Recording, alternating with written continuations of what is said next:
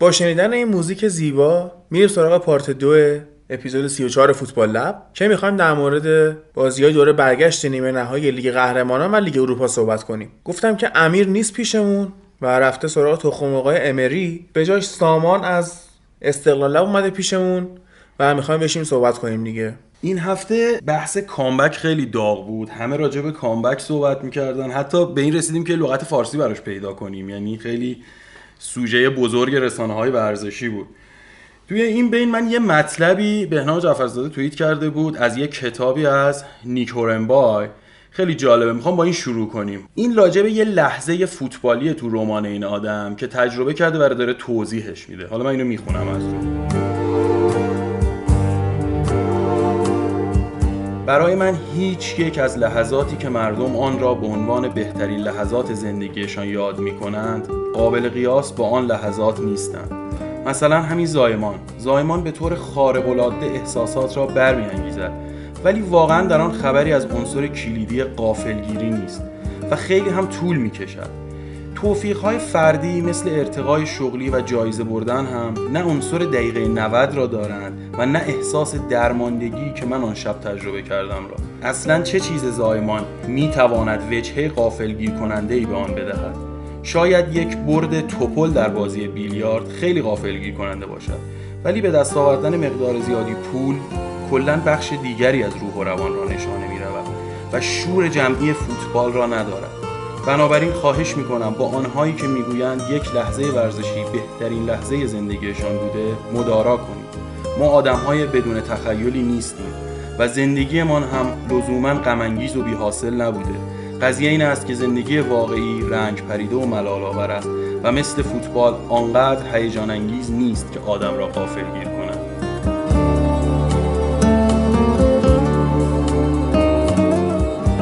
به نظرم شروع کنیم که چرا اصلا تو این یکی دو سال ما اینقدر کامبک می‌بینیم تو فوتبال. چه اتفاقی از نظر فنی افتاده توی فوتبال که تیما می‌تونن بازی های سه هیچ چهار هیچ عقب و برگردونن؟ این اتفاق زیاد تو فوتبال نمیافتاده. این دو سه سال خیلی می‌بینیم اینو. یه تحلیلی که وجود داره اینه که سبک دفاع کردن تیما عوض شده. اون فصل 2009-2010 که مورینیو اون سگانه رو می‌گیره در حقیقت کامل شده یه اون سبک دفاعیه که مد نظر مورینیوه. میاد کامل تیمو ببره عقب به مهاجما. مسئولیت های دفاعی خیلی جدی میده و خیلی فرصت ایجاد کردن و موقعیت ایجاد کردن جلوی تیمای مورینیو سخت میشه. مربیایی که می‌خوان فلسفه های هجومی داشته باشن باید یه ذره سبکشون رو رادیکال تر کنن. اینا میان مدافعا رو خیلی مسئولیت های هجومی بهشون میدن. شما نگاه کن مثلا مدافع های تربیت میشن شبیه مثلا میره استونز رو می‌خره گواردیولا در نهایت. یعنی مدافعایی که خیلی از نظر هجومی مدافع های کاملتری ولی از نظر دفاعی چون مجبورن بالا بازی کنن نقصای زیادی داره بازیشون. این همینجور پیشرفت می‌کنه تا امروز می‌رسیم به مارکت مدافع مثل دلیخت مثل حتی فندایک اینا می‌تونن کامل تو خط میانی بازی کنن. یعنی آدمایی که می‌تونن پاسای آخر بدن پاسای ریسکی میدن. اصلا دفع توپ نمی‌بینیم دیگه تو دفاع های امروز. خیلی سعی می‌کنن ریسک کنن تو مهاجم خودشون. به هر حال این یه bug ی درست کرده که لیگو توش میشه ببری و الان مدیرای باشگاه میرن مربی اینطوری استخدام می‌کنن. چرا؟ اینا احساس می‌کنن برای برنده شدن تو لیگ باید حتما تیمت هجومی رادیکال بازی کنه. به خاطر همین مربیای مثل پوچتینو مثل گواردیولا مثل کلوب اینا همه مربیایی که با این فلسفه فوتبال بازی می‌کنن. بعد این تو بازی های حذوی و بازیهایی که قرار تو مثلا بازی رفت و سه بردی. می‌خوای بازی برگشت و دفاع کنی بازی رو در بیاری. ولی نمی‌تونی چون تو طول فصل این کارو یاد نگرفتی. همچنان می‌خوای با همون ریسک بازی کنی.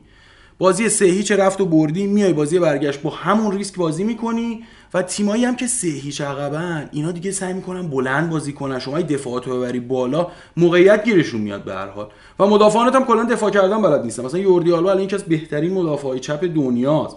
ولی شما نگاه کن چقدر توی این بازی آخر اشتباه می‌کنه تو خط دفاعی. این باگ این سیستم هجومی جدیدی که این مربی بازی می‌کنن به نظرم اینه که تو بازی های حذوی مشکل می‌خورن. و این اتفاق تو دو سال اخیر می‌بینیم من فکر می‌کنم یکی از دلایلش اینه. حالا اینکه میگی من یه علت فرهنگی هم می‌تونم براش پیدا کنم. الان عصریه که خیلی بازیکنها فرد محورتر شدن. خودشون برای خودشون مهمترن تا تیم. می‌دونیم تو شبکه های اجتماعی طرف بعد برد تیمش یه رفتاری نشون میده بعد باخت تیمش هم انگار همون رفتار نشون میده. میره جشن می‌گیره میره تو کمپین های تبلیغاتی شرکت می‌کنه. بیشتر فکر خودشه. تو رخکم مثلا می‌بینی تیم عقبه. طرف تو رخکم می‌زنه میرخصه خب یه ذره این حالت فرهنگی هست که اینا کمتر به تیم می‌پردازن بیشتر به فرد می‌پردازن. و مثلا شما همین جوردی آلبا که می‌بینی یا فکر عملکرد فردی خودشه که شما بیشتر توی فوتبال با هجوم دیده میشید تا با دفاع. یکی هم اینه که یک فرد بزرگ دیگه ای اینو تحت تاثیر خودش قرار داده. تو پارت ای تو بخش اسپانیا و که خودش طرفدار بارساس داشت می‌گفت که آلبا تنها کاری که می‌کنه اینه که به مسی پاس بده. چرا؟ اون یک فرد شده تو اون تیم که وزن است. و همه سعی می‌کنن اونو تغذیه کنن. این باعث میشه عملکرد تیمی بیاد پایین و یه تیمی حالا آژاکس که به تاتنهام باخت. کاری نداریم. اما وقتی که رئال و یوونتوس رو میاد حذف می‌کنه یا با بایر مونیخ اونجوری میاد سه سه می‌کنه چون اون یک فرد شاخص رو توی تیمشون ندارن و فکر تیم و فکر فوتبال بازی کردنشون هم موفق تر میشن. تاتنهام قوی تر از آژاکس بود تو این زمینه. یکی از دلایلش که شاید اصلا نعمت شد براشون نبودن هریکین بود. چرا؟ چون خیلی ها از جمله گواردیولا به این تیم تاتنهام می‌گفتن تیم هریکین. چرا؟ چون اون فرد شاخصش بود و همه می‌خواستن هریکین رو تغذیه کنن. وقتی هریکین نداشته باشی تیمتر میشی. بعضی موقع نبود ستاره ها به نفع تیماست و الان میگم فوتبال اینطوریه که فردها دارن تاثیرگذار میشن به جای تیم ها و وقتی که فردها اینطوری باشن وقتی تو با افراد با اون وزنه ها بتونی لیگ ببری عادت می‌کنی به همون فرمت بازی کردن. و فلسفت اون میشه. فلسفت اون میشه و وقتی که می‌خوای یه جایی احتیاج داری که تیمی بازی کنی وامیدی من اگر بخوام خلاصه این دوتا بازی رو توی یه کلمه خیلی ژورنالیستی تعریف بکنم می‌تونم یه کلمه بگم که مزد ترس. یه شرایطی که خب وقتی که سه هیچ یه تیمی مثل بارسا بازی رفت رو برده میاد فقط برای اینکه این 90 دقیقه هم سپری کنه. با توجه به ذهنیتی که توی لیگ از خودش نشون داده که ما خیلی اقتصادی با حتی اختلاف یه گل با تفاضل گل هر جوری شده فقط ببریم فقط از این صد عبور کنیم و نصف بیشتر راه رو رفتیم. یه بخش دیگه صحبت هم می‌خوام اشاره کنم به کلوب. یورگن کلوب یه کار خیلی جالبی کرد. بعد بازی من الان می‌فهمم که اون چی کار کرد. خودم شاید قبل شروع بازی فکر می‌کردم که کلوب از ما ناامیدتره نسبت به بازی برگشت. ولی توی بازی رفت که اونا سه هیچ باختن. یه جوری صحبت کرد توی کنفرانس مطبوعاتی که یه جورای خودش انگار برگشت که آقا همه چی تموم شده دیگه. ما چیزی نداریم و مثلا دیگه کار تمومه و باید بریم برای فصل بعد بجنگیم و نمی‌دونم از این صحبت ها ولی روی کردی که توی بازی برگشت از خودششون داد کاملا متفاوت بود. ضمن اینکه از اتفاقات بازی به هیچ عنوان نمیشه گذشت. مثلا من اینم بگم به کسایی که دارن صدای ما رو میشنون که ما داشتیم بازی در کنار هم می‌دیدیم و خیلی هم خوش گذشت بهمون. نکته جالب این بود که وقتی که رابرتسن مصدوم شد و واینالدوم اومد تو بازی و میلنر رفت سمت چپ خط دفاع بازی کرد وقتی واینالدوم بلافاصله دوتا گل زد من برگشتم گفتم که آقا ظاهرا مشکل تیم فقط رابرتسن بوده. یعنی شما اگه ببینید دقیقا فاینال دوم اومد دو تا گل خیلی خیلی مهم تو چه دقایقی. یه چیزی اگه بهش دقت بکنیم اکثر این بازیایی که اینجوری برگشتن تیما و حالا اصطلاحا ژورنالیستی بهش میگن کامبک.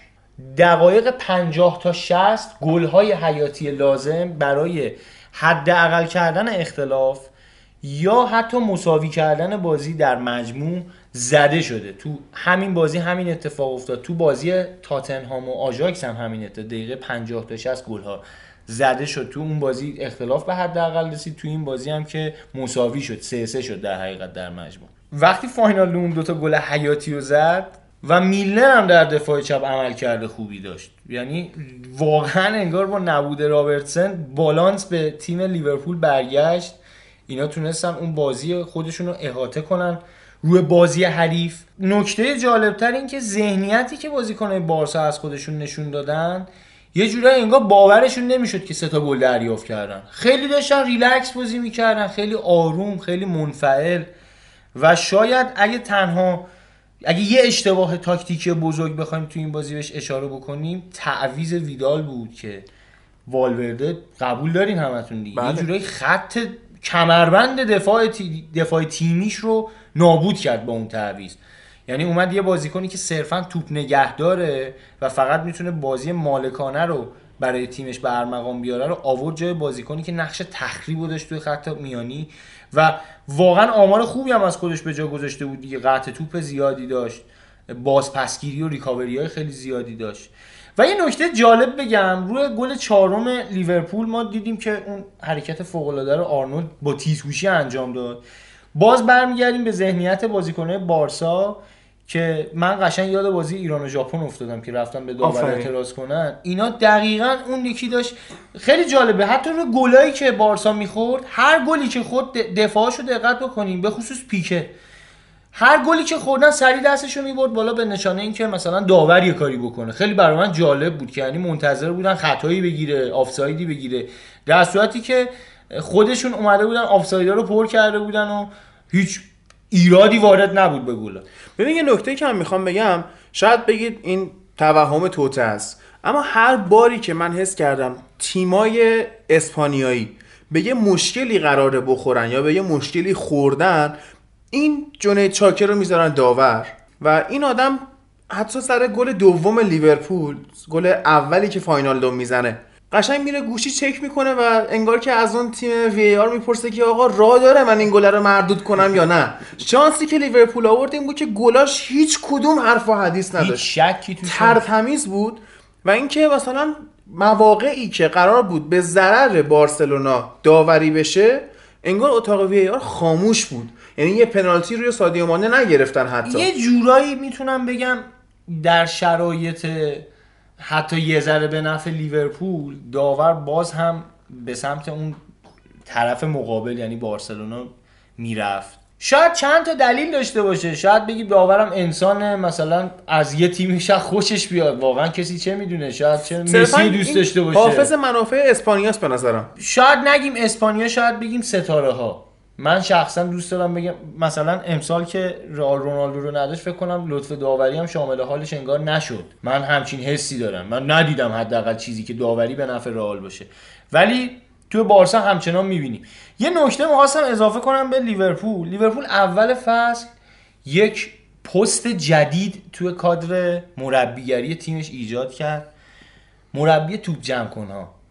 خیلی جالب. اول فصل همه مسخرهشون می‌کردن. من مقالهایی که میخوندم خیلی جا مسخره می‌کردن که اینا به جای اینکه مثلا فکر این باشن که چه جوری می‌تونیم گل بزنیم یه مربی بیارن مثلا دفاعشون آموزش بده یه مربی بیارن هافبکاشون آموزش بده. رفتن مربی آوردن برای توپ جمع کنا. عملکرد توپ جمع کنه تو این بازی اگه ببینید خیلی جالب بود. آرنولد وقتی که رفت کورنر رو بزنه اول توپ جمع کن توپ رو داد به آرنولد. بعد توپی که تو زمین بود و برداشت. یعنی این کارش خیلی برای من معمولا توپ جمع کنه همون توپ رو مثلا منتظر میشن توپ از زمین خارج شه توپ جدید رو وارد می‌کنن. ولی این توپ هنوز تو زمین بود توپ رو داد که آرنولد بکاره و توپی که تو محوطه جریمه بارسا مونده بود اونو به اصطلاح تازه بازیکنه حالا دادنش رفت مثلا بیرونو که بازی شروع بشه. و بازم اینم برای من خیلی نکته جالب بود که کجا جایی که هیچ کس فکرشو نمی‌کرد این مربی شاید یه جورایی به دردشون خورد. ببین بارسلونا رو من حالا توی کانال تلگرام پادکست بعد بازی مرتضی اومد متن نیست برامون. مرتضی اومد گفتش یا به من گفتش که بیا جواب مثلا پادکست هفته پیش تو بده که گفته بودید. والورده تاکتیک داره. آفرین. گفتم ببین والورده تاکتیک داره اما نکته اینجاست که کلا لیورپول اولین تیم سختی بود که این فصل بارسا باش بازی می‌کنه. بقیه تیما اصلا در این حد نبودن که بخوان بارسا رو به چالش بکشن. چه رقیبایی داره تو لیگ؟ یه رئال مادریده که توی داغونترین شرایط ده سال اخیرشه. اتلتیکو مادریده که توی داغونترین شرایط چهار سال اخیرشه. تیمای بزرگ اروپایی به منچستر خوردن که داغونترین منچستر تاریخه. و حتی اون داشت اذیتشون می‌کرد یه خورده. بعد خوردن به لیورپول. خب چه کاری از دست اینا؟ اولا که اینا درسته دفاع کردن تمرین نکردن همونجوری که تو گفتی. و نکته دیگه اینجاست که کلا من بارسلونا رو یک تیم ترسو می‌دونم. چرا؟ اینها به نظر من حتی سردمدارشون خود شخص گواردیولاست که با اینکه تو سیتی این شکلی بازی می‌کنه به نظر من هنوز مربی ترسویه تو بازی رفت جلوی تاتنهام این ترسشون نشون داد که به همون هم الان باخت. چهار تا بازی آخر لیگو اگه دقت بکنی وقتی یه گل می‌زنه مدافع آفرین. یعنی اصلا انگار بالاخره فهمید که بابا ولش کن نخواستیم حمله یه دفاع هم بکنیم حالا این سبکش به کنار این اصلا کار عاقلانه کار آره. منطقیه ترسی که من مد نظرمه توی گواردیولا و توی بارسلونا اینه که اینها مثل چی هن؟ مثل بچه هایی که تو مدرسه همیشه عادت دارن 20 بگیرن و با یه 19 و نیم گریه می‌کنن خب چه مثال جالبی. اینا اینطوری هن که ببین تو اگه جلوی اینا یه ذره با جرأت بازی کنی یه داد سرشون بزنی یه چک زیر گوششون بزنی همه چی موقع میان. و- نوید باید تو کادر مدیریتی اینو اضافه آره. و اینطوریه که لیورپول بازی رفتن به بارسا نباخت. به ترس خود کلوب باخت. کلوب اشتباه کرد. ما آره گفتیم دیگه اصلا سه تا آفک دفاعی گذاشت که فقط یه مساوی بگیره اونجا با اون مصونیت و فلان اصلا کلا برنامه‌اش ریخت آرنولد تو نذاش همین بازی دیدیم آرنولد چیکار کرد؟ پدر بارسا رو در آورد. به خصوص اون مجرایی که یوردی آلبا دائم تو مهاجمت جریمه حریفه و اصلا اونجا می‌تونه بهشت باشه برای یه بازیکنی که از راست می‌تونه نفوذ. واقعا بهشته. کلوب این بازی نترسید. دیگه مجبور بود نترسه مجبور- چیزی. واسه هم لیورپول هم تاتنهام جفتشون هیچی واسه از دست دادن نداشتن. مخصوصا تاتنهام که تو نیمه اول بازی دو تا خورد. اون دیگه اصلا تعطیل کرد. و گفت برید بزنید. من نمی‌دونم. کلوپ هم گفت برید بزنید. و بارسایی ها انتظارش نداشتن. چرا؟ چون اینا وقتی میان تو با این قهرمانیاشون و این سبک بازیشون یه عامل ترسی تو بقیه تیما ایجاد کردن که هنوز نیومده تو انگار دو هیچ جلو. و وقتی یه تیم جلو اینا یه شکلی بازی می‌کنه نه که نه داداش جلو نیستی. صفر صفر مساوی بیا تلاش کن بیا بجنگیم. وقتی با روحیه جنگنده جلوی بارسا یا جلوی سیتی ظاهر بشی پوست از سرش می‌کنی. همینجوری که مورینیو اومد توی رئال بارسا رو اذیت کرد. بازی اول 5 تا خورد ولی بعد اومد زد. فینال جام حذفی هم ازشون برد. همین فصل سیتی رو نگاه کن. کریستال پالاس اینا رو برده. نیوکاسل اینا رو برده. تصادفی نیست. چرا اینا اومدن جنگیدن؟ راه داره. راه داره. چیزی رم. پارسال جلوی بارسلونا جنگید و برد. نترسید. لیورپول هم نترسید. چهار تا زد. ولی توی لیورپول یه چیزی که خیلی درست کلوپ چیده بود جایی بود که فابینیو بازی می‌کرد. ببین حضور آرنولد وقتی که خیلی بالا بازی می‌کنه جلوی بارسلونا خیلی خطرناکه. یعنی شما اگه الان مربی لیورپول باشی جلوی بارسلونا می‌خوای بازی کنی دفاع کناریاتون جرئت نمی‌کنی خیلی بالا بازی بدی. حالا این بازی چون مجبور بود به قول شما و دیگه. چاره ای نداشت. این کارو کرد. ولی با این حال این نقشی که فابینیو چون هافبک دفاعی تو اینجور مواقع باید بیان عقب‌تر که در حقیقت پوشش بدن جایی دفاع کنارا رو که میرن بالا. خیلی خوب و درست بازی کرد فابینیو. چقدر دعواهای سالمی وسط زمین می‌کرد و چه زهر چشمی از این هافبکای قلدر بارسلونا بالاخره بوسکتس به خصوص آره آره اصلا قشنگ نفس. می‌گرفت ازشون خیلی خوب اول بازی بعد اول بازی یه دونم پس گردنی به مسی زدن اومدن که نشون دادن تو بازی اومدن دعوا کنن یعنی این یه دونه مسی اگه دیده باشی باز- بلند شد با آره. مش زد تو سرش آره. خیلی جالب کردن. تو همین بازی برگشت و تو بازی رفتم زده بازی بود. دیگه خیلی برای من جالب بود که داور اصلا اونجا کاملا آره آباجو کنسله. بعد یه چیز جالب می‌خوام بگم بچه‌ها می‌دونید اینا واقعا از طرف مربی طراحی میشه ها. اینا اینجوری نیست که بازی کنه. خیلی وقتا مثلا می‌بینی بازیکن عصبانی میشه. ولی یه بخشای طراحی میشه از نظر مربی که اصلا ماها بهش توجه نمی‌کنیم کورنلی که گل شد که اون یه لحظه رفت عقب. شما به چیدمان بازیکن‌ها تو مهاجم جریمه توجه کنید. برای این کورنل لیورپول تمرین کرده بود. این لحظات اتفاقی نبود. ببین تمام اون آدمایی که برای سرزنی اومده بودن ببین با چه فاصله ای تو مهاجم جریمه وایسادن نمیان من تو منو درگیرشن تو. وایسادن بیرون. خود اوریگی هم داره اون رو نگاه می‌کنه اگه دقت کنی. آرنولد. همونجور که چشمش اونوره ولی داره میره عقب. و اورگی هم تو کامل داره اونور نگاه می‌کنه یه لحظه که برمیگرده همه اینا انگار طراحی شده. نمیشه تو لحظه اون سه تا بازیکن انقدر با هم هماهنگ عمل کنن. و بازیکنای بارسا هم پرت بودن. ترشتگن داشت دست می‌زد خط دفاع تا جمع کنه. می‌دونی چرا خب. هادی؟ چون نیومده بودن هنوز مهاجمات تو. از قصد به خاطر اینکه حواس پرت کنن با فاصله وایسن. رو خط محوطن تقریبا. اینا همه رو به اونن یه اورگی وایساده داره اونور نگاه می‌کنه. خیلی گلشون یعنی گل طراحی شده. درسته که شاید 10 تا بازی هم چه اتفاقی نیفته ها. این طراحی میشه برای اینکه اگر تونستید این شرایط رو درست کنید گل این شکلی بزنید. بحث اینم که اعصاب مسی رو خورد کردن و اذیت کردن و موشو کشیدن و این حرفا هم اینا هم به نظرم با مدافعات تو تمرین صحبت این میشه. یکی از تاکتیکایی بود که مورینیو به وفور انجام می‌داد. یعنی و در مقابل بارسلونا هم این کارو می‌کرد. اصلا اونجا که اساتیدش بود. آره. بخود. هم تو رئال با اینا چیز هم تو چلسی با اینا در هم تو اینتر با اینا در افتاد. تو هر تیمی که رفت بارسا خود به جز با چیزی به جز منچستر که اونم اگه منچستر تحمل می‌کردن اینجا هم به بارسا یه دور می‌خورد.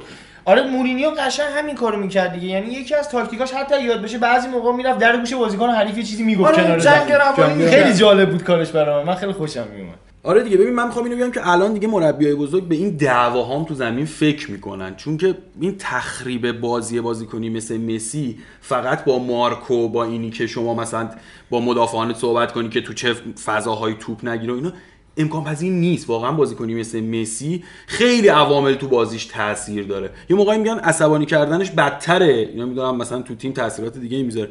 ولی مربی‌ها به نظرم الان دیگه فکر می‌کنن به این چیزا. بعدم کلوب تو یه صحنه هایی از بازی قشنگ مستقیم بازی می‌کرد. یعنی دیگه ول کرد. گفت آقا اصلا هافک خودمونم نمی‌خوایم هافک بارسلون هم نمی‌خوایم. بریزیم. بریزیم و تو بزنیم و این بازی ریسکیه ممکن اصلا بازی رو بد ببازی. هیچ نتیجه ای نگیری. ولی خب نتیجه گرفت. مثلا اون واینالدو اون توپی که با سر زد من تعجب کردم چرا دفاع نپریدن اصلا؟ یعنی یا اون توپی که یوردی آلبا توی محوطه جریمه بعد از گل اول چرا اونو پاس داد به مسی؟ این اتفاقات بازی خیلی به لیورپول کمک کرد. همه رو تاکتیک کلوب هم نباید ببینیم. خیلی اتفاقات تاثیر آره. اتفاقات که اصلا عضو جدا ناپذیر از بازیه میگم مثلا همون و این بازی بیشتر از همه بازی. انصافا همون مصونیت رابرتسن یه اتفاق بود دیگه. یعنی شاید فاینالدون دقیقه 75 80 می‌خواست بیاد تو آره. بازی. یه من مصونیت چیزی جردن هندرسون که داشت مصدوم می‌شد من اون مصدوم می‌شد ترسیدم بیچاره می‌شد لیورپول. چه بازی که جردن هندرسون. فوق العاده بود. خیلی واقعا خوب. بود جردن. در مورد شکیری ببین نیمه اول شکیری یه بازیکن تعطیل بود. خیلی توپ لو می‌داد. نمی‌تونست درست تو حمله بیاد نه تو دفاع خوب شرکت می‌کرد نه توپ پخش می‌کرد. و ما اتفاقا با فرهاد و نوید و امید نشسته بودیم کافه داشتیم فوتبال نگاه می‌کردیم. بچه ها گفتن آه این داره چپ پای داره از راست تانس می‌کنه چرا از چپ نمی‌کشه؟ آقا این رفت یه صحنه رفت چپ یه دونه کشید همونو واینالدو گل کرد. مربی هم فهمیده اینو و گفته که این سویچ ها رو با هم انجام بدید. یعنی تاثیر کلوپ رو توی بین دو نیمه هم میشه قشنگ مشاهده کرد که تیمو با چه ذهنیتی میفرستی تو؟ سویچ هایی هم که انجام می‌شد دفاع حریف هم به هم میریزه چون به خصوص بازیکنهای بارسا که تو لیگی مثل اسپانیا بازی می‌کنن عادت ندارن به بازی شناور تیم مقابل. فقط مثلا چه می‌دونم با والنسیا بازی دارن اون میگه آقا برو مثلا پارخو رو بگیر اون میگه برو رودریگو رو نگرده از اول تا آخر بازی این بازیکن با اون بازیکن حرکت می‌کنه چون اونم سویچی نمی‌کنن به مشکلی نمی‌خورن. ولی بازی که این سویچ ها به وفور انجام میشه و اینقدر صحبت کردیم توی قسمت انگلیس که لیگ انگلستان به وفور پر از بازیکن کناریه. چه تو دفاع چه تو هافبک چه تو حمله. یعنی بازیکن کناری این تیما آرزو همه تیمای بزرگ دنیا و خیلی جالبه که نگاه بکنی همه گل‌های لیورپول تو این بازی از جناهین پیریزی شد حداقل. یعنی سانت شکیری آرنولد سانت کرد. آرنولد سانت و چندین چند موقعیت مثلا خود شکیری که آخرای بازی یه دونه موقعیت خیلی خوب پیدا کرد که سرم زد ولی توپ رفت بالا. در کل می‌تونم بگم بازی از نظر جنگندگی و اینا بازی بسیار جالبی بود. ولی ترس خود بارسا و به خصوص ترس بازیکنهای بارسا و منفعل بازی کردنشون یکی از اصلی ترین عوامل این اتفاق بود. من شخصا نمی‌تونم همه رو ایرادشو بگیرم به والورده. چون والورده هم بالاخره یه دونه فقط من می‌تونم اون ایراد تعویض ویدیو تعویز ویدال. که بابا برای چی آخه تنها بازیکن جنگنده تیمتو داری می‌کشی بیرون؟ اونم تو میدون جنگ. واقعا فکر می‌کنم اگه ویدال بود این اتفاقات شاید اگرم میافتاد خیلی سختتر از این میافتاد. من فکر نمی کنم اینجوری حداقل بارسا وامی داد که کامل لیورپول بازی رو بگیر دستش انقدر راحت پاس بده و فلان. در کل اتفاقا افتاد دیگه حالا. بارسا رو اگر می‌خوای ببری باید از دقیقه 60 به بعد ببریش. تیم یه ذره پیره. همین تعویزی که می‌کنه ویدال می‌بره بیرون یا بوسکتس اینا هافکاش یه ذره سن و سالشون بالاست. دقیقه 60 به بعد اینم استراتژی کلوب بود اتفاقا. خیلی فشار رو بیشتر کرد. شاید مثلا بازی که سه عقب باشی بگی آقا از اول بریم بکشیم بزنی ولی فشاری که تو سی پایینی بارسا اگه ادامه پیدا می‌کرد بازم بارسا می‌تونست بخوره.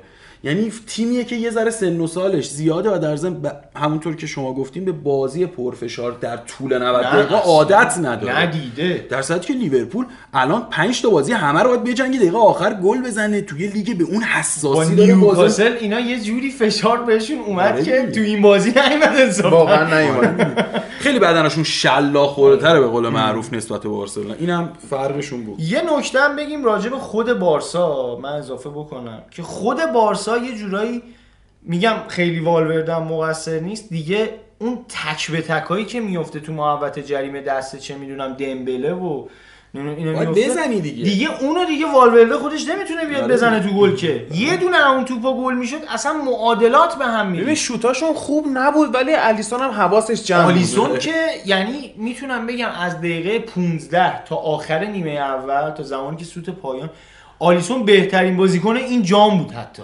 چند تا save داشت که از اون save ایی که هیچکی نمی‌تونه داشته باشه تو اون سطح بالا تو اون استرس چقدر ریلکس. کیف. می‌کرد. اصلا واقعا می‌تونم بگم خداییش الان خیلی فندایک bold شده توی ولی این. قدر ندیده ولی انصافا آره. من میگم که آقا شما به خدا بری نگاه کنی آلیسون از فندایش بهتر عمل کرده تو این.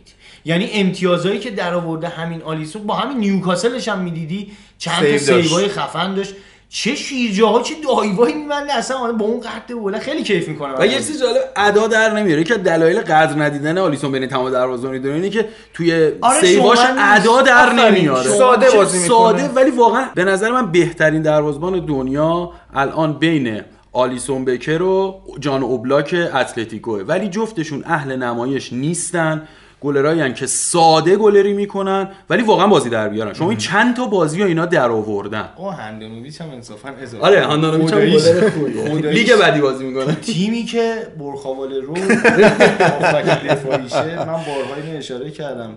این تعداد گل خوردن یک هنری است که نزد ایرانیان است و بس. ببین یه نکته هم هست در مورد این که حالا میگی تو لیگ برتر بازیکن کناری خوب زیاده. توی مثلا 5 6 سال اخیر فوتبال فضاها خیلی از بازیکنان مهمتر شدن. و یکی از فضاهایی که خیلی الان bold ه half space هاست. half space ها اون فضاهای کناریه که بازیکنهای fullback مثلا overlap کننده بهش دست پیدا می‌کنن. مثالم بزن یکی شد مثل این شما نگاه می‌کنی حرکت های هجومی کایل واکر. حرکت های هجومی تریپیر حرکت های هجومی اشلی یانگ نه. مثال نقضم آره. آره. حرکت های هجومی خود آرنولد خود رابرتسون. لوک شا لوک شا هم عالیه تو این زمینه و منچستر چپش خوبه. آره، هم به چپش آفرین. بعد تو نگاه می‌کنی وقتی که مدافع کناریت میاد تو half space قرار می‌گیره مدافع حریفم به خودش مشغول می‌کنه و از اون ور شما چی داری؟ استرلینگ داری. سانه داری. برناردو داری. خب؟ مانه داری. مانه داری. آفرین. بعد حالا این سویچ های لیورپول هم که ما گفتیم انجام شد تازه فکر کن اینا فیرمینو و صلاح هم نداشتن. اونا با هم سویچ می‌کردن من فکر می‌کنم اونم باز یه دلیلی که. لیورپول آره چون تیم تر شد. تمر ببین مثل همون تاتنامی که صحبت کردیم که واقعا هیچ بنی بشری فکر نمی‌کرد که لوکاس مورا بیاد هت‌تریک بکنه دیگه خب؟ یعنی خود لوکاس مورا قطعا ما فکر نمی‌کردیم واینالدوم و واینالدوم آخه اوریگی. با, با اوریگی که اصلا یعنی همه داشتن فوشش می‌دادن. حالا داستان اینه که وقتی که half space ها اینقدر مهم شدن و لیگ برتر بازیکنای کناری اینقدر خوبی داره یکی از بچه‌ها حرفای خوبی تو گروه می‌زنه بعضی موقع مثلا من تو پادکستم بهش refer می‌کنم. برگشت گفتش که بعد از سوت پایان بازی گفت تموم شد. گفتیم چی؟ گفت دوره سلطنت اسپانیایی ها بر اروپا و دوره حکومت انگلیسی ها شروع شد. موزیک هم که اول کار شنیدیم مربوط به همون بود. سرود ملی انگلستان بود که با دخل و تصرف شخصی خودم به عنوان یک انگلیسی آوردم توی کار و این نشون میده که لیگ برتر باید بره به سمت این بازیکن. تا این سیستم تنورش داغه باید تا می‌تونی استفاده کنی. و ما می‌بینیم مثلا حتی تو منچستر داغون این بازیکنها دارن تولید میشن. مثل همون تاهیت چونگ آنخل گومز همین دالویی که مورینیو خریده لوک شاویی که اونور هست و اینا می‌تونن خوب این کارا رو انجام بدن.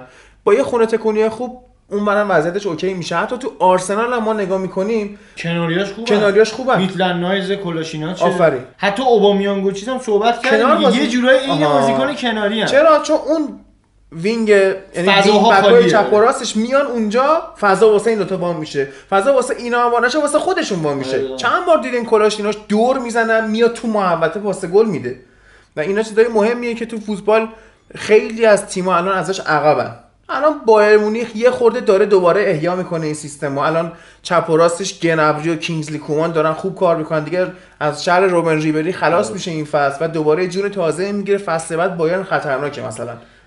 بحثی مربیش هم داره. اگه واقعا تنهاخ بیاد با یکی دو تا بازیکن خود آجاکس داریم می‌کنم ترسناک بشه تنها به بارسلونا لینک شدید فکر می‌کنم الان هواداره همه تیما که وضعیت خوب مربی ندارن به عنوان آلترناتیو دنبال تنها هستن. چون یه جورای اعتقاد بر اینه که این با بازیکنهای ناشناخته مثلا اومد همچین نتایجی گرفت. ولی من فقط می‌تونم بگم که به نظر شخص من نه تنهاخ بدون اون بازیکنها نه اون بازیکنها بدون تنهاخ این عملکرد فوق العاده رو نخواهند آخه یه مسئله هم هست. آژاکس به تو فرصت اشتباه میده. فرصت آزمون و خطا میده. ولی بایر مونیخ نمیده این فرصت رو بهت. رئال بهت فرصت نمیده. ولی بارسلونا بهترین پروژه برای تنهاخه چون دو سه تا از بازیکنهای موثر آژاکس هم می‌تونه با خودش ببره. و سبک فوتبالیش هم خب شبیه از اون جایگاهی فوتبال میاد. بارسلونا فوتبالی بازی می‌کرده که همیشه شکل بلندی بوده. دیگه.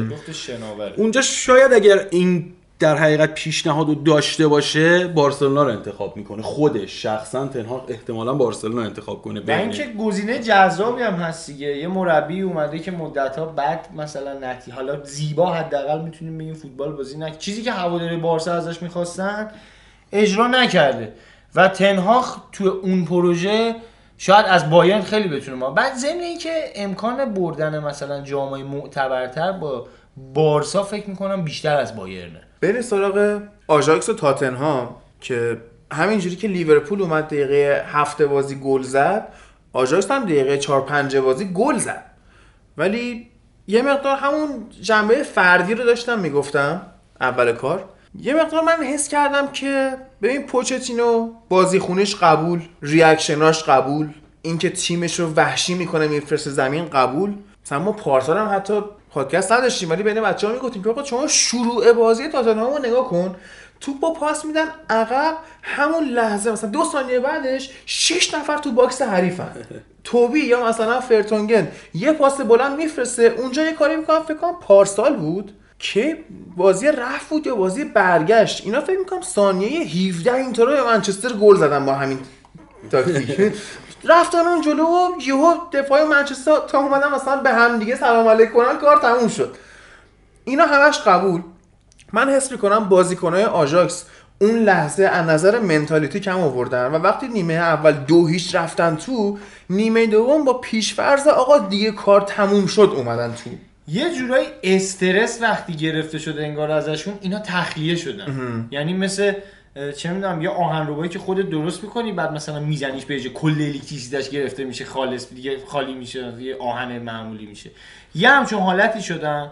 و ضمن اینکه همون صحبت که شما کردی که بازیکن الان بیشتر به فکر خودشونن من می‌تونم اشاره بکنم به ماتیاس دیلیخت. ماتیاس دیلیخ این بازی فقط به فکر گرون کردن و مشتری جمع کردن برای خودش بود. بیشتر از این که به فکر دفاع کردن باشه به فکر حمله بود. حتی زمانی که دو هیچ جلو بودن. خیلی برای من جالب بود که حالا نمی‌دونم دستورات مربی بر این مبنا بود نمی‌دونم. ولی چیزی که دیدیم دیلیخ دفاعی نکرد تو این بازی. یعنی کلا آژاکس این بازی برخلاف بازی با یوونتوس که اینا نشون دادن دفاع کردن هم خوب بلدن و با همین بازی رفته حتی تاتنهام. اینا از خیلی خوب دفاع کردن.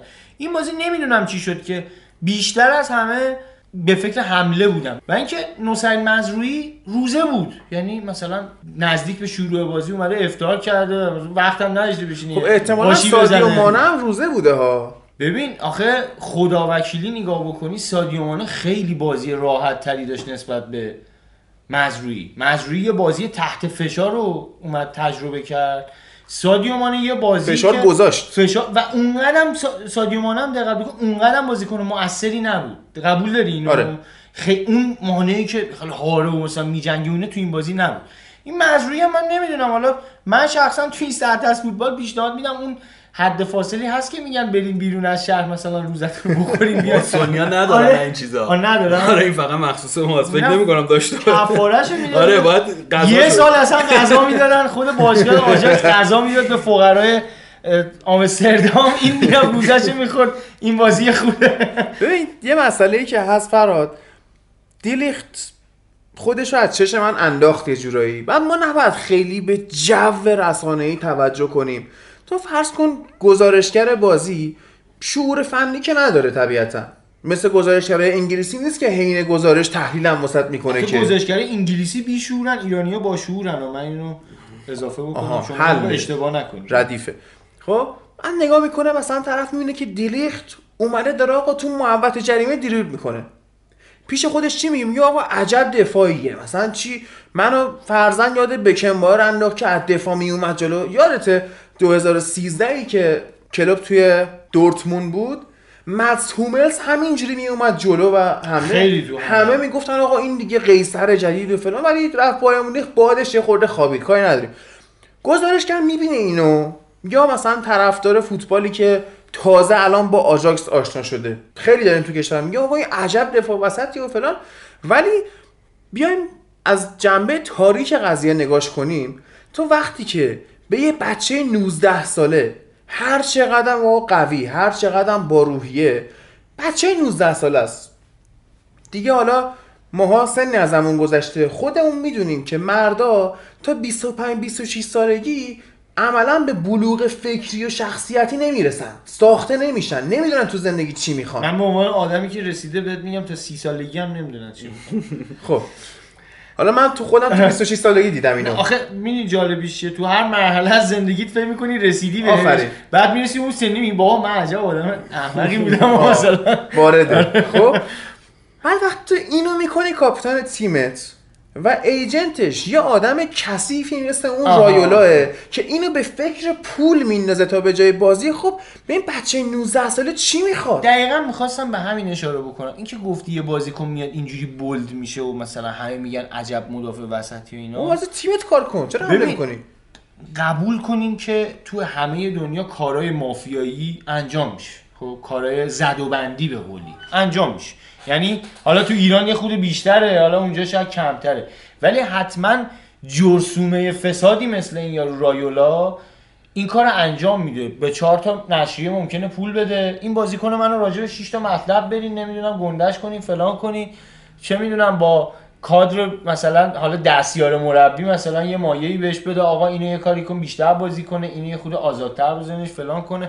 حالا قطع به یقین یه بخشی از این اتفاقات حالا شاید خیلی شدیدتر خیلی قلیلتر نمی‌دونم ولی انجام میشه به خصوص از رایولا برمیاد یعنی اونجوری که پوگبا رو چپون. تپانید به منچستر یونایتد که صد و خورده میلیون مثلا پول اینو 100 میلیون پوند البته نه صد 90 خورده میلیون پوند پوگبا شد خب. که این از این مبلغه یه هلوش 30 میلیون پورسانت گرفت بعد رفت باش خونه این قاچاقچی پابلو اسکوبار رو خرید. پابلو اسکوبار رو خرید. ببین اصلا روحیات این آدم چیه؟ میگم متاسفانه قیافش شبیه گوشت خوکه. فیفا خیلی داره تو این قضايا منفعل عمل می‌کنه دیگه. ببین ماها که توی یه کشور دور افتاده توی خاورمیانه از تلویزیون داریم این چیزا رو می‌بینیم و نمی‌دونم دو تا سایت و اینا این اخبار رو مطالعه می‌کنیم. ماها می‌فهمیم که همچین اتفاقاتی فیفا نمی‌فهمه. میشه مثلا همچین چیزی؟ در کل به نظرم فیفا هم دامنش کثیفه. خب همون دیگه همون یعنی من ماجرای میزبانی قطر دیگه آره. همه رشوه گرفتن. ولی واقعا شخصا دوست ندارم خیلی به این چیزا بپردازم چون لذتی که دارم از فوتبال می‌برم هر لحظه می‌تونه نابود بشه دیگه. یعنی چیزی ندارم بهش آویزون بشم بگم الان دارم با این حال می‌کنم. بعد حالا بیایم به جنبه های فنی و دیگه کار بپردازیم لوکاس مورا لوکاس مورا تو فکر کن مثلا تفاله پاریس سن ژرمن بود. می‌گفتن آقا اینو بندازیم بره. و میاد تو همچین شبی قهرمان تیمش میشه. نیمار اون با اون قیمت میره با اون دبدبه و کبکبه همین. که تریلی هم نمی‌کشید. بلند میشه میره اونجا که مثلا حالا این اسم اشتباه رو به نظرم زلاتان گذاشت. که میگه آقا ما جزء پروژه پاریس سن پروژه ای که حالا چند هزار میلیارد تومن برای دو تومن، طبقه. دلار فلان چی برای دو طبقه. خب این چی شده؟ مالیات خورده بهش. خب پروژه شکست خورده من گم خوشحالم این اتفاقات افتاد منم همینطور. چون پاریس کثافت زد به نقل و انتقالات فوتبال دنیا. یعنی با اون مبالغی که رفت پرداخت بابا امباپه بازیکن- 60 70 میلیون بیشتر نمیارزید. همین الانش هم نمیارزه. یعنی همین امباپه رو شما بیار تو لیگ برتر انگلیس یا ایتالیا. جایی که یه ذره دفاع تیمی حداقل وجود داره. بیارش اونجا. حتی اسپانیا هم از فرانسه دفاعش قوی تره بیارش اینجا بازی کنه. ببینم آیا می‌تونه اینجا همچین عمل کرده داشته باشه. و با چه می‌دونم یه تیمی هم توی تیمی هم بازی بکنه که همه بازیکناش مثلا 300 میلیون نیستن. و پاریس سن فراموش نکنین یه تیمیه که بابا به خاطر نوع قراردادایی که بسته با بازیکناش وسط فصل کاوانی و نیمار با هم دعواشون شد که پنالتی ها رو کی بزنه. چون این تعداد گل که مثلا هر کدومشون می‌زدن یه پاداشی می‌گرفتن این می‌خواست خودش بزنه اون می‌خواست خودش بزنه. ببین این باشگاه انقدر بیدر و پیکره که حتی نتونسته بین دو تا بازیکن یه جوری مثلا یه دیواری حائل کنه که اینا به هم کار نشه باشن حرفی دارن بیان مثلا به مدیریت بزن مدیر ورزشی بزن. خدا رو شکر پاریس سن حالا امیدوارم این اخبار موثق باشه واقعیت داشته باشه. یعنی دوباره یه جورایی به حساب مالکشی نشه. این دفعه صفر وایسن پشت و این باشگاه برگرده به همون موقعی که رونالدینیو توش بازی می‌کرد. یعنی هم اون موقع خب یه باشگاه متوسط بود. که باز تو لیگ قهرمانان هم میومد مثلا یه کارایی می‌کرد. لیون هم تو همین سر بود یه جونینیوی داشت مثلا بعضی یه کاشته لیون چند سال رئال آره کرد. آره واقعا گلرسی رئال آره. شد. حالا تو نگاه کن ببین پاریس دست قطره و حالا بگیم اعراب کلا منچستر سیتی هم دست اوناست. تفاوت شیوه مدیریت رو می‌بینی قشنگ.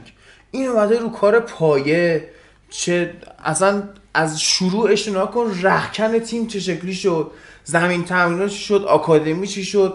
بعد رفت مثلا نیویورک سیتی رو خرید. رفت تو چین رفت تو اسپانیا تیم خرید. و شروع کرد یه جورایی حالا کارش کثیفه ها. تو آرژانتین هم حتی داره. چلسی به خاطر تعداد بازیکنهای زیاد قرضیش پنجره نقل و انتقالاتی محروم شد دوتا. دوت. و الان فقط می‌تونه بازیکن 16 ساله بریتانیایی بخره. یا فکر کنم فقط انگلیسی چون برگزیت شد ای- ایت- فقط انگلیسی. فقط انگلیسی آره. میشه. خب. ولی شیخ منصور با این چند تا تیم خریدنش و این جیب به اون جیب کردنش تونست هم این قوانین رو دور بزنه محروم نشه. هم مثل آدم داره تیمداری می‌کنه. ما هیچ وقت منچستر سیتی رو حالا به اون مسئله ترسو بودن که گفتم نه پرده بزنیمش کنار. داره قهرمان لیگش میشه و درست حسابی داره قهرمان میشه نه توی لیگ فرانسه. تفاوت تیمداری رو قشنگ می‌بینیم که یه آدم باشعور با یه آدم بیشعور. فرقشون هم تو اینه که شیخ منصور اومد مدیر ورزشی گذاشت پای تیمش. اون ناصر مثل آبراموویچ اومد خودش دخالت کنه. آبراموویچ بعد چند سالی فهمید آقا نباید این کارو بکنه. نشسته کنار. واقعا فهمید؟ ببین یه چیزی هم هست شما یه کودک رو فرض کن که به دنیا میاد خب؟ یه کودکی که توی محیط فرهنگی به دنیا میاد مثلا پدر مادر کتابخون و نمی‌دونم فرهنگی دکتر و مهندس و استاد دانشگاه. یه کودکی که به دنیا میاد توی یه خانواده زاغنشین پدر معتاد و مادر معتاد ممکنه این دوتا هر کدومشون به راه مخالف کشیده بشن ولی احتمالش خیلی کمتره می‌خوام اشاره بکنم به فضایی که منچستر سیتی درش داره فوتبال بازی می‌کنه ساختاری که درش داره فوتبال بازی می‌کنه و ساختاری که پاریس سن ژرمن داره توش بود. پاریس سن ژرمن تو ساختاری که داره داره بازی می‌کنه خودش شده آقای فرانسه به قولی. یعنی یه جورایی شده که انگار اگر یه تیمی بخواد یه کاری انجام بده حکمش رو باید پاریس سن بده انگار. و اصلا فضایی نداره آخه لیگ فرانسه. خودشون هم حتی مدت‌ها شاید دیگه از فوتبالشون قطع امید کرده بودن دیگه. بازیکنی حساب کن مثل اون توره بود که تو پرسپولیس سپاهان بازی کرد. اون رفت موناکو. یعنی سطحش آنچنان سطح بالای مثلا خفنی نم ولی منچستر سیتی تو چارچوبی اومد شروع کرد. که شاید اوایل کار یه ذره کجروی کرد آه. یه ذره بازیکنای یاقی یه ذره بلیمی رو خرید آره. رو خرید. خریدای علکی خرید گرت بری. و نتیجه هم نگرفت باهاشون. و خورد خورد اومد ارو دست بغل دستیش نگاه کرد. ارو برگ امتحانی بغل دستیش نگاه که بغل دستیش کیه؟ آرسنال منچستر یونایتد. حالا اون موقع است. حتی تاتنهام می‌تونه باشه. چلسی حالا خیلی. لیورپول لیورپول عبرت های لیورپول آره، حتی. آره. و اینکه بالاخره اونجا توی ساختار اینا یاد گرفتن که باید تو این لیگ چیکار کرد. و ضمن اینکه فدراسیون فوتبال انگلیس انقدر بی در و پیکر نیستش که هر کی هر. کار دلش بخواد بکنه. ولی فرانسه خیلی بی در و پیکرتر از این صحبت. آره ولی شخصیت لیگ خیلی چیز مهمیه که فرهادم داره اشاره می‌کنه. به هر حال تو لیگ فرانسه شما نمی‌تونی یه تیم آماده ای درست کنی که بتونه CL ببره. یه چیز واضحه هر چقدر هم خرج کنی شما داری فصلی سی تا بازی می‌کنی که بازی خب فشار کمتری بهت میاره. با تیمای معمولی داری بازی می‌کنی ولی تو لیگ انگلیس منچستر سیتی نمی‌دونم تاتنهام چلسی دارن هر هفته دو تا بازی پرفشار انجام میدن. میشه. و اون وقت واقعا نمید مثلا تیم آخر جدول انگلستان اصلا تیم از پیش شکست خورده ای نیست. تو هیچ لیگی تو دنیا اینطوری نیست. لیگ انگلیس. یه نمونه است واقعا. پیستون که آدرسفیلده. نمیگم فولام هم فولام حتی آره. نه اصلا شکست. اصلا نمی‌تونی بگی حتما این بازی می‌بره. یعنی این یه دلیلیه که فقط تو لیگ انگلیس هم اینطوریه. یعنی آه یه شما دونه وولور همتون شما بیار باور کن پاریس رو می‌بره. ببین تا نیمه نهایی اروپا میاد. ولورهمپتون رو تو بیار. تا نیمه نهایی اروپا امکانش نیمه زیاده نهایی بیار. نیاد حداقل از گروش می‌تونه صعود آره. امید داره صعود کنه. چون توی اون لیگ پرفشار اینا آماده میشن واسه چنین لیگی. ولی شما تیمی مثل پاریس هیچ وقت واسه Champions League آماده نمیشه حتی رئال و بارسا هم الان دیگه آماده نمیشن برای Champions League. فصلی 5 تا بازی سخت دارن. تمام. اونم دیگه سخت نیست آخه. با این وضعیت حالا امسال اونم سخت نبود میگم دیگه. رئال دچارش شد و اتلتیکو دیگه اون تیم زهردار سابق نیست. سویا والنسیا اصلا معلوم نیست چی شدن. دیگه والنسیا که به خصوص ساختارش بنا شده روی بازیکن سی و خورده ای ساله مثل پارخو که حالا تو لیگ اروپا بهش می‌رسیم که دیگه جونی نداره ظاهرا. سویا هم که حالا تو اسپانیا صحبت کردیم دیگه. یه هفته میاد مثلا رئال رو می‌بره هفته بعد به مثلا زاراگوزا ممکنه ببازه. لیگ پویایی نیست. لیگ به اصطلاح بازیکن سازی نیست. لیگ تیم سازی نیست. خود لیگ ها می‌تونن تیماشون رو بسازن. واقعا میگم اگه نیوکاسل جلو لیورپول اونجوری بازی نمی‌کرد قول میدم لیورپول هم جلو بارسا اینجوری بازی نمی‌کرد. چون اینا صفر گرفتن همدیگه رو. یعنی اصلا اجازه خطا وقتی نداری چجوریه؟ شما فکر کن مثلا خود شما خود تو فرهاد وقتی اومدی سر پادکست یادت اپیزود اول چه شکلی حرف می‌زدی؟ الان لرزش شکلی؟ داشت صدا. خب چرا؟ یه دلیلش اینه که من مثل ببر بالا سرت وایسادم و ازت ایراد می‌گیرم هی گیر میدم هی فلان. چرا؟ خودم دارم درست عمل می‌کنم. خب؟ نمیگم حالا خیلی خفنم ها ولی دقیقا منظورش همین بود. به قول نمی ما هم بالاخره باید خودمون آره. present کنیم. ولی ماجرا اینه که تو وقتی فشار روت باشه هر روز عملکردت بهتر میشه. صد درصد. من اگه بودم فراد بشین حالا حرف بزن یه ت... چی اصلا میشه؟ همه کاری با تمرین زیاد به اصطلاح به نتیجه می‌رسه دیگه. شما ریاضی هم بخوای کار کنی و تمرین کنی. فوتبال بخوای بازی کنی تمرین کنی چه می‌دونم. دیوارم بخوای تمیز کنی و سه دفعه تمرین کنی. یه اشتباهی داره. بعد تازه می‌فهمی با وایتکس مثلا تمیز میشه. همیشه می‌گفتن که لیگ انگلیس به خاطر این فشردگی که داره خسته می‌کنه بازیکناشو و اینا تو مراحل نهایی لیگ قهرمانان کم میارن. اینجوری بودا؟ اینجوری بود. اتفاقی که میفته از این فصل لیگ برتر که قراره ببینیمش فصل بعد منظورمه یه برهه حالا کوتاهی استراحت زمستونی خواهد داشت لیگ برتر. دیگه اونجوری نیست که Boxing Day دیگه. Boxing Day جمع میشه کم کم. نمیشه مثلا تو شب بری کریسمس مثلا با خانوادت فردا زور بازی داشته باش دوازده زور با لیورپول بازی داری پس مثلا فرداش هم دوباره پس بازی بازی. چه می‌دونم منچستر سیتی. آره. مثلا. این جمع میشه و باعث میشه اینا بتونن استراحت هم داشته باشن. و همین جوریش ما دیدیم با این سخت بودن کارشون تونستن بیان و دامینیت کنن این اروپا رو. فشاره یه جورایی باعث شده که فشار لیگ برتر انگلیس شاید تو چند سال گذشته خیلی جا ضربه زد. خیلی جا ضربه زد. یعنی واقعا؟ کم آورد. چون همین تاتنهام مصدوم داد نمی‌دونم منسیتی مصدوم داد لیورپولش مصدوم داد. ولی این اتفاقاتی که افتاد تو این چند سال اخیر اینا دیدن چقدر فشار زیاده تیمشون رو تقویت. غر نزدن. تیم رو تقویت کردن. به جای اینکه دوتا wing خوب داشته باشن الان همین لیورپول. مانه و صلاح نباشن الان مثلا شکیری می‌تونه بازی کنه نمی‌دونم لالانا هم فکر می‌کنم لالانا می‌تونه چیز بابا. استوریج هم می‌تونه بازی کنه استوریج هم می‌تونه حتی خود میلنر هم می‌تونه می‌تونه هجومی بازی تر کنه. بازی خیلی کنه حرف دیگه یعنی اینا به جای اینکه غر بزنن یعنی حساب کن شما مثلا یه دفاع چپ مصدوم میشه میلنر میره دفاع چپ واینالدوم میاد تو که اون مثلا معجزه رو رقم می‌زنه دو تا گل پشت هم می‌زنه اصلا بارسا رو نابود که اینه که اینا به جای اینکه بیان غر بزنن برعکس حداقل می‌تونم بگم لیگ اسپانیا که نمونهشو دو- دوباره میگم. که اینا وقتی که گل خوردن دست بلند کردن منتظر بودن یکی از بیرون بیاد کاری بکنه و همش در حال غر زدن و فلان اینا. ولی اینا به جای غر زدن به, به فدراسیونشون به اینکه آقا چرا به ما استراحت نمیدین فلان کردین؟ حتی استقبال می‌کنن این فشار.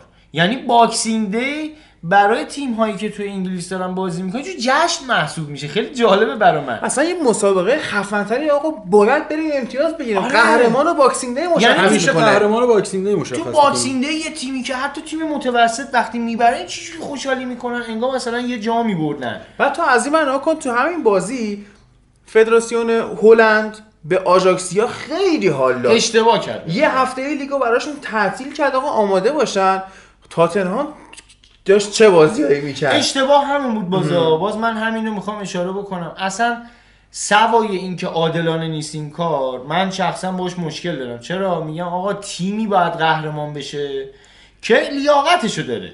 یعنی اگر تو کاری نداره که تو پس اینجوری حساب کنی که الان بارسلونا این فصل قهرمان لالیگا شد فصل بعد بیا قهرمان مثلا فقط جام حذفی به خاطرش برگزار کن فصل بعدم بیا فقط به خاطرش لیگ خب معلومه قهرمان میشه دیگه وقتی انقدر راحت مثلا بیا سالی 20 تا 10 تا بازی بیاد بکنه بره. ولی این به نظر من اچاف در حق خود آژاکس بود. از کوران مسابقات دور کردن یه تیم بهترین تمرین مسابقه است. تو لیگ ایران بخوام مثال بزنم سال 86 اون موقع ما می‌رفتیم استادیوم. پرسپولیس قهرمان شد. یادته که بله. بازی آخر سپاهان مثلا. آخرش یه جوری شد که پرسپولیس سه روز یه بار داشت بازی می‌کرد. خب؟ اصلا جالبش اینه که تو اون بازیایی که سه روز یه بار داشت بازی می‌کرد بهتر شد. همین استقلال در برهه‌ای که تو لیگ قهرمانان داره بازی می‌کنه تو لیگش هم بهتر نتیجه می‌گیره. اصلا کلا یه موضوعی وجود داره. شما اگه تیم تو تنبل کنی تو لیگت همیشه آسیب می‌بینی. آره تیم باید هار باشه. تیم باید وحشی اصلا باشه. نباید هیچ آوانسی نه فدراسیون نه هیچ لیگی به یه باشگاه بده. چون این تیم رو تنبل می‌کنه در نهایت اگه تو همون فصل هم ضربهشو نخوری فصل بعد ضربهشو می‌خوری. باید عین حالتی که تیم تو اروپا نیست بازی بچینی برای تیمایی که تو اروپا هستن. که لیگ انگلیس همیشه این کار می‌کنه. اصلا امکان نداره یه استراحت به یه تیم بده. نه اونا اگه راه داشته. چهار تا تیم دیگه هم میارن تو لیگ برتر. اگه جا بده مثلا تو بهشون همون. Championship ش رو نگاه کن. 24 تا تیم با اون فشار وحشتناک یعنی واقعا به نظر من یه تیمی موندنش تو لیگ برتر خیلی ساده تره تا اینکه بره Championship برگرده. اصلا Championship دیوونه خونه است. ببین جذابتر از مثلا الان بگیم که سری آ و لالیگاست Championship بشین یه بازیاشو ببینی. خیلی جذابه. حساسیت بیشتری داره. اصلا یه جنگ و دعوا. یه, یه آره. دو تا بازیشو ببینین خیلی چیز جذابیه. آره. همش هم بیشتر دعواست. حالا بیلسا اینا اومدن لیدز اینا گرفتن اصلا بشین بازی لیدز رو ببینید خیلی جالب بود. امسال Championship که اصلا خیلی خوب سال لیدز هم البته اشاره بکن میاد بالا امسال تیم باحالیه. خیلی تیم آره،. تیمش تیم خیلی. دار جالبی من آره. من هنوز دارم حسرت می‌خورم. کاش به جای فولام این برایتون نچسب میافتاد پایین. و فصل بعد خیلی قشنگتر می‌شد.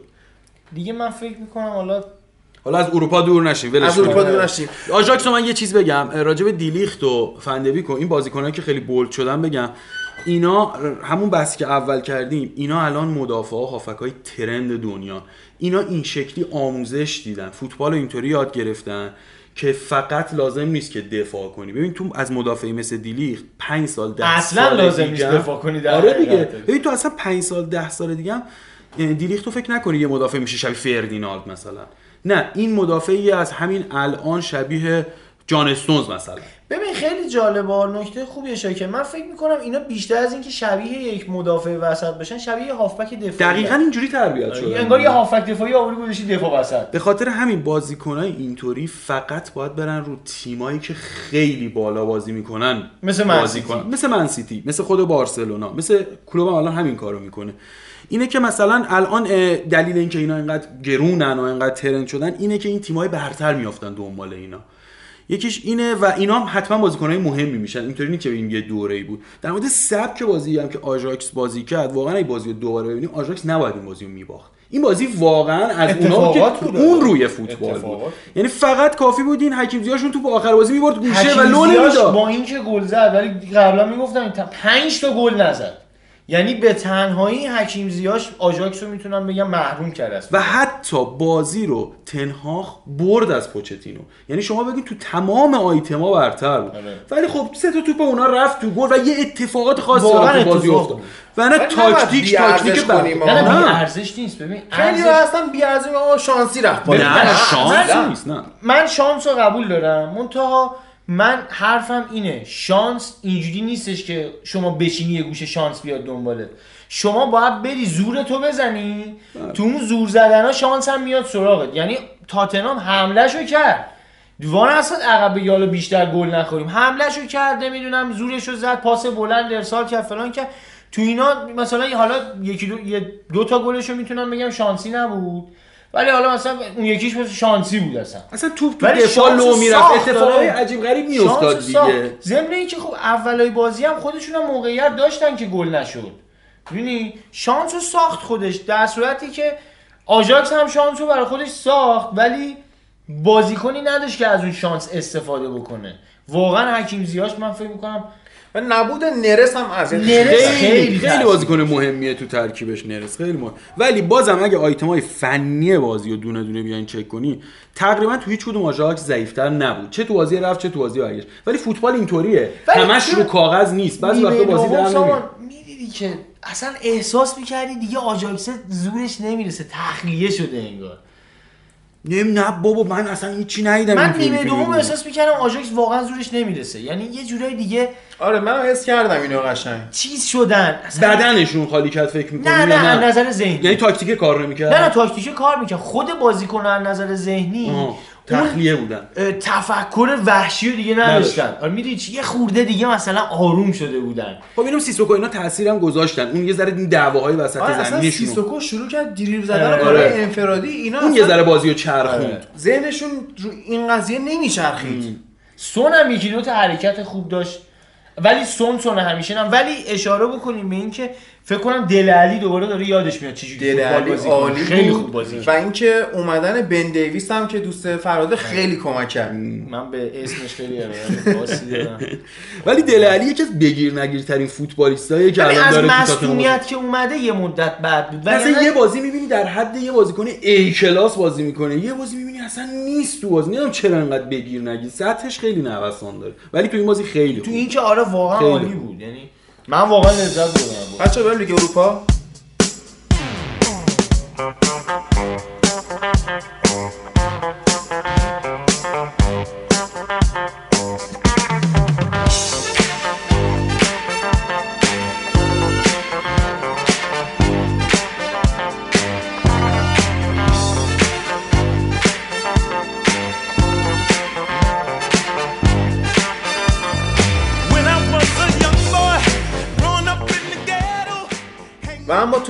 اروپا جای امیر خالی آرسنال رفت و برگشت هفت تا به والنسیا زد و نشون داد که تو خنوقا تو سبد کیه. دقیقا میشه گفت آرسنال یه نفوذی داشت توی والنسیا اسم گابریل که انگار اصلا فروخته بودنش به والنسیا برای یه همچین روزی که با همچین اشتباه حالا دیشب امیر گفت من یه نکته قبلش. اشاره بکنم که تو پارت لیگ قهرمانان می‌خواستم بگم یادم رفت. ما بازی که با هم می‌دیدیم حالا کسایی که میشنون صدای ما رو شاید ندونن مثلا چه شرایطی بود. یه جو خیلی باحالی اونجا بود. من دقت می‌کردم هر کسی طرفدار یه تیم داشتن کیف می‌کردن از فوتبال. من یه جوونی دیدم اونجا شرط بسته بود روی. بارسلونا. یه میلیونم روی سعود. سعود بارسلونا شرط بسته من اینجا می‌خوام به عنوان یه برادر کوچیکتر به همه کسایی که میشنون پیشنهاد بکنم بابا این شرط بندی اینا رو بذارین کنار. اینا باعث میشه که اون لذتی که از فوتبال از زندگی می‌خواین ببرین ضایع میشه همش. یعنی فقط یه جور درگیر استرس آره بیخود میشی آره اصلا خب اون بنده خدا اگر که طرفدار بارسا بود شاید یه جور دیگه ای به اون فوتبال نگاه می‌کرد. اون فقط دلش می‌خواست بارسا یه گل بزنه این مثلا یه میلیون ببره. همین. ببین یه بحثی هم هست فرهاد. یه سری آدم هستن مثل خود من. من معتادم به دو چیز. یک کافئین. دو آدرنالین. هیجان دوست دارم. و اصلا تو پادکستم اونایی که از اول ما رو گوش می‌کنن یادشونه که من بت می‌کردم خیلی. و همین بتا باعث شد شاید لوپتگی از رئال اخراج شه. هی رو رئال بت می‌کردیم هی میباخت. خب ماجرا اینه که اون هیجانی که بهت میده چه طرفدارش باشی چه نباشی یه چیز اضافه. مثلا من از نگاه کردن بازی رئال و سویا هیچ لذتی نمی‌برم. ولی اگه بت کنم روش یه هیجانی واسم میشه که اون بازی رو دنبالش کنم. ببینم چی میشه. آخه تیم خودت هم وجود داره. تو اون هیجان می‌تونی رو تیم خودت داشته باشی رو لیگ مورد علاقه خودت داشته من فکر می‌کنم شرط بندی واقعا لذت فوتبال رو می‌گیره.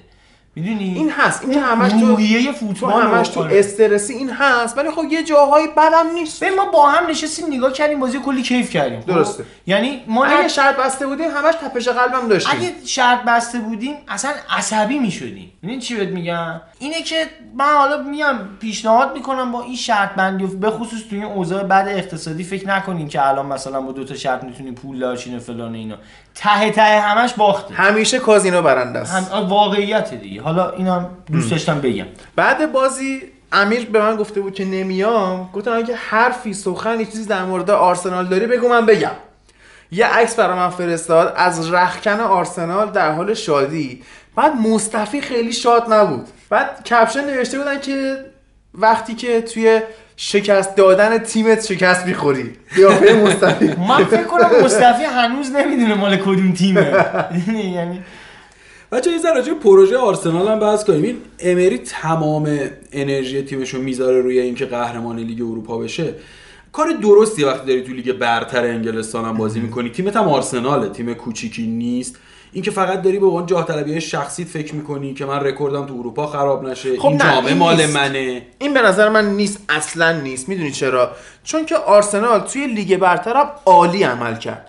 اما از یه جایی به بعد مخصوصا با مصدومیت رمزی دید هیچ شانسی تو لیگ نداره. به خاطر همین کار منطقی رو کرد و تمرکز رو گذاشت اونور. تمرکزی که والنسیا هم گذاشته بود اما جونش رو نداشت. بعد تو توجه که می‌کنی امری خب مربی برنده تو این جام و این حداقل ریسکش برای خودش کمتره که آقا من می‌دونم این تورنمنت چجوری کار می‌کنه. از نظر روانی هم به بازیکن‌ها کمک می‌کنه که ما مربی داریم که بارها و بارها این جامو برده. صد درصد. تو اون جام یه خود روحیه‌شون بالاتره. بعد تو به اینم نگاه می‌کنی که آرسنال الان من واقعا به عنوان یه انگلیسی فن دلم می‌خواد آرسنال قهرمان لیگ اروپا شه. چرا؟ چون پنجمه. و اگر قهرمان شه سهمیه انگلیس میشه پنج تیم. از اونور ولورهمپتون هم شانس داره که بیا لیگ اروپا.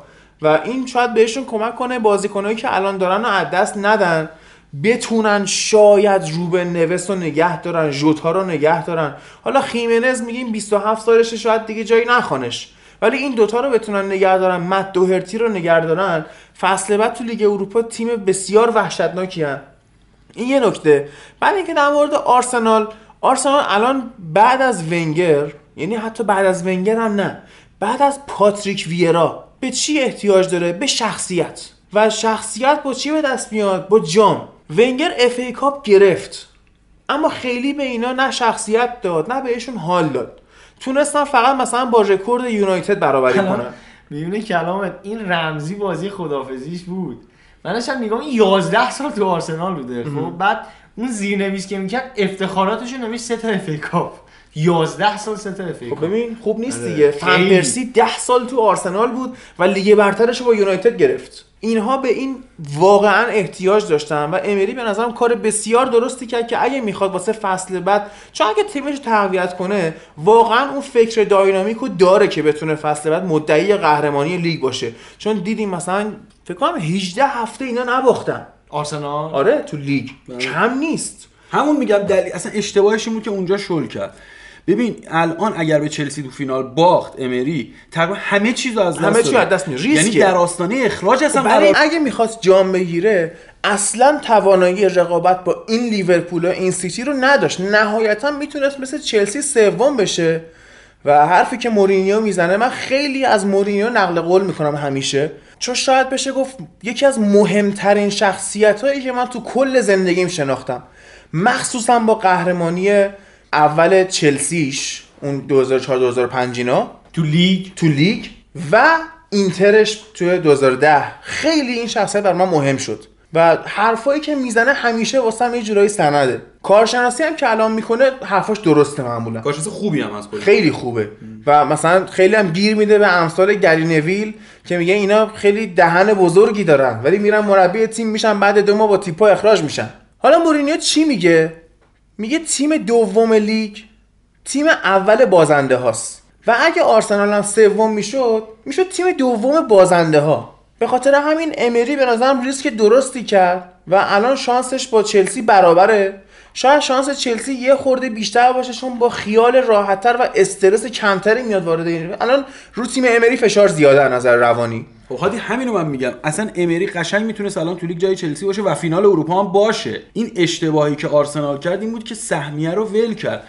البته فکر نمی‌کرد که این همه ببازن رقیباش برای سهمیه ها. خودش هم خیلی باخت آخه. بعد همون بازیایی که به راحتی می‌تونست باهاش سهمیه بگیره رو مفت باخت. به خاطر اینکه فکر و تمرکز تیم گذاشت رو اروپا. حالا اگر چلسی جامو از دست بده تو اروپا سهمیه‌ش رو داره. ساری یه ذره جاش مطمئن‌تره. امری با باخت تو فینال اروپا همه چیزو عملا از دست میده.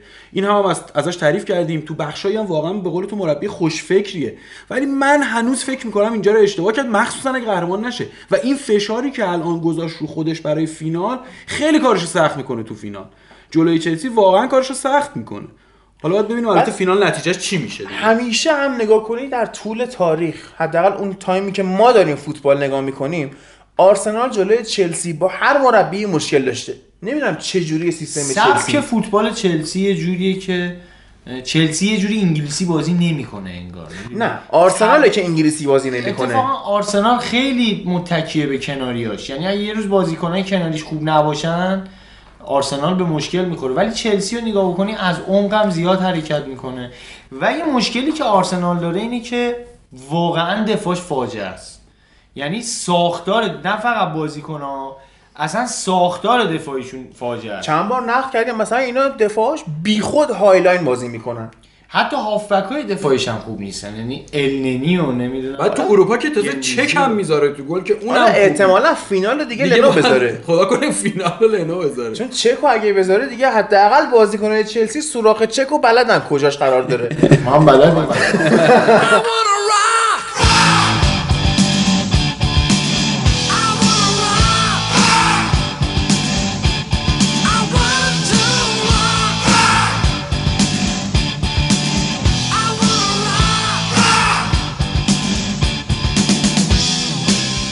ولی بالاخره ریسک بود و آدم شجاعی ریسک کرد دیگه.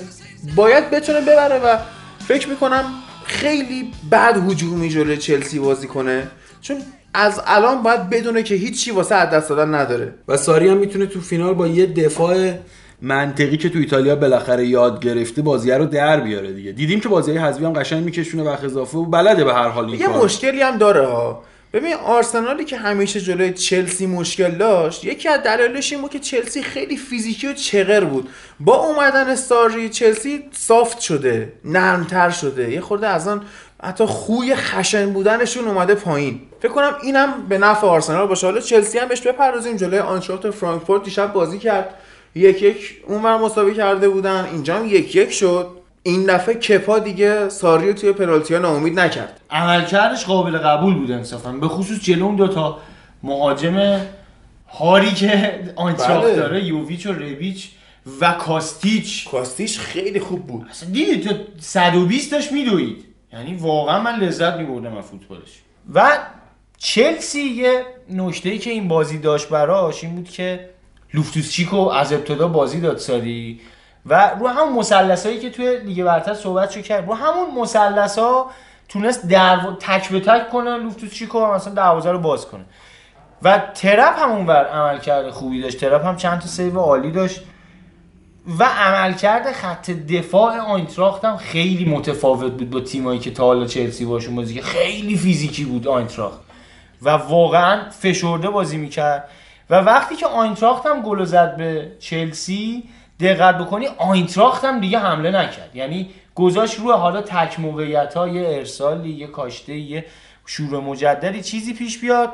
اونجوری یه خورده بازی طول کشید یه خورده فیزیکیش کردن بازی و چلسی هم ساری هم خیلی محافظه کارانه و خیلی با آرامش تیمش بازی کرد.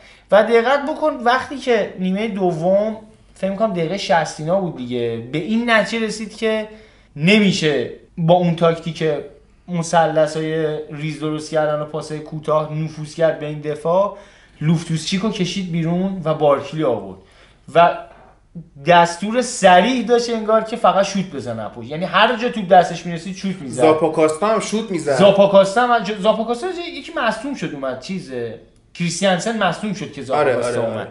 و حتی به قول شما زاپاکاستا هم توپ دستش می‌رسید شوت می‌زد. چون بهترین راه چاره برای تیمایی که اینجوری دارن فشرده دفاع می‌کنن لایه لایه نمیشه دریبلشون زد. و حتی خطر داره اگه شاید هازارد خیلی اقدام به دریبل بکنه مصدوم شه. از این اتفاقا امکانش هست دیگه. ریسک نکرد. گذاشت بازی و پشت محوطه جریمه شروع کرد به شوت‌های پشت محوطه زدن. و حتی براش هم مهم نبود. گل شد شد نشد میریم پنالتی. و واقعا از عملکرد کپا نباید بگذاریم که خیلی خوب عمل کرد تو پنالتی ها. واقعا خوب گرفت پنالتی ها رو. به خصوص اونی که داشت لایی می‌شد. یعنی یه ذره یه لحظه پاشو بست تو یه لحظه تصور کن کورتوا اونجا بود. اون که اصلا ببین آخه کورتو اگه اونجا انقدر پاهاش درازه اصلا بسته نمی‌شد. خود اونجا یه گل کوچیک یه دونه به وجود میومد یه مثلث آره اون پنالتی که گرفت خیلی پنالتی سختیه هر گلری نمی‌تونه اون پنالتی رو بگیره که دقیقا تو وسط دروازه گرفت. ولی برای کپا خیلی بازی مهمی بود این پنالتی ها بالاخره خودش تونست از زیر بار اون اتفاق عجیب اون بازی در بیاره. یه جورم باز در حقیقت به ساری جواب این اعتماد دوباره رو داد شاید هر مربی بود یه چند مدتی بازی نمی‌داد کپا ولی ساری فقط یه بازی بازیش گفتیم. تو انگلیس که پدرانه باش برخورد کرد خیلی. آره تو این برخوردش نمیشه ایراد واقعا کار درستی کرد باش این جوون 19 ساله رو دوباره برش نتیجهشو. گرفت و. نتیجهشو الان گرفت و براش جون گذاشت کپا تو این بازی دوست داشت بازیه رو در بیاره براش کابایرو دروازه‌بان دومشون بله. یعنی فکر کن اگر کپا نبود الان کابایرو می‌خواست تو دروازه وایسه فکر می‌کنم هفت یک شده بود یه save خارق العاده داشت بازی. اون save ش آره. خیلی خوب بود کپا. و نشون داد می‌تونه گلر بزرگی باشه. جاشو داره. جاشو داره. شبیه دخیا نیست شبیه جوونی دخیا نیست. یه ذره آره. هم عین دخیان تو خروجا مشکل داره. دقیقا خیلی شبیه انگار دروازه‌بان اسپانیایی همشون عین هم ولی بدن بهتری داره از به فرم بدنش نگاه کن ترکه‌ای تره خیلی بدن شلاق خورده تره نرم و قد بلند و توی شیرجاش خیلی. دروازه‌بانی که استایل دروازه‌بانای بزرگو داره. حالا فینال شما چی پیش بینی می‌کنی؟ من والا ما اولین بار داریم پیش بینی می‌کنیم آره، آره. من فقط یه دو هفته پیش یه جرأتی به خشم گفتم تاتنهام شانسش بیشتره زد گرفت. آره. پیش بینی خیلی کار سختیه اینجوری کارشناسای تلویزیون نه. کار فلان. من ببین ماها کارشناس که نیستیم که نه درسشو خون ما فقط حوالایی من میگم که. لیورپول اروپا رو می‌زنه چمپیونز لیگ رو می‌زنه و این ور هم آرسنال شاید با یک اختلاف گل ببره. من اتفاقا دقیقا برعکس فکر می‌کنم من چلسی و تاتنهامو نظرم حالا. چلسی و- لیورپول چلسی که اصلا دیگه همه گزینه ها رو داشته باشیم لیورپول چلسی. لیورپول چلسی چلسی که من اونور خیلی امید دارم بزنه. من احساس می‌کنم چلسی حتما می‌زنه آرسنال. چون واقعا آرسنال دفاعش دفاع نیست شوخیه.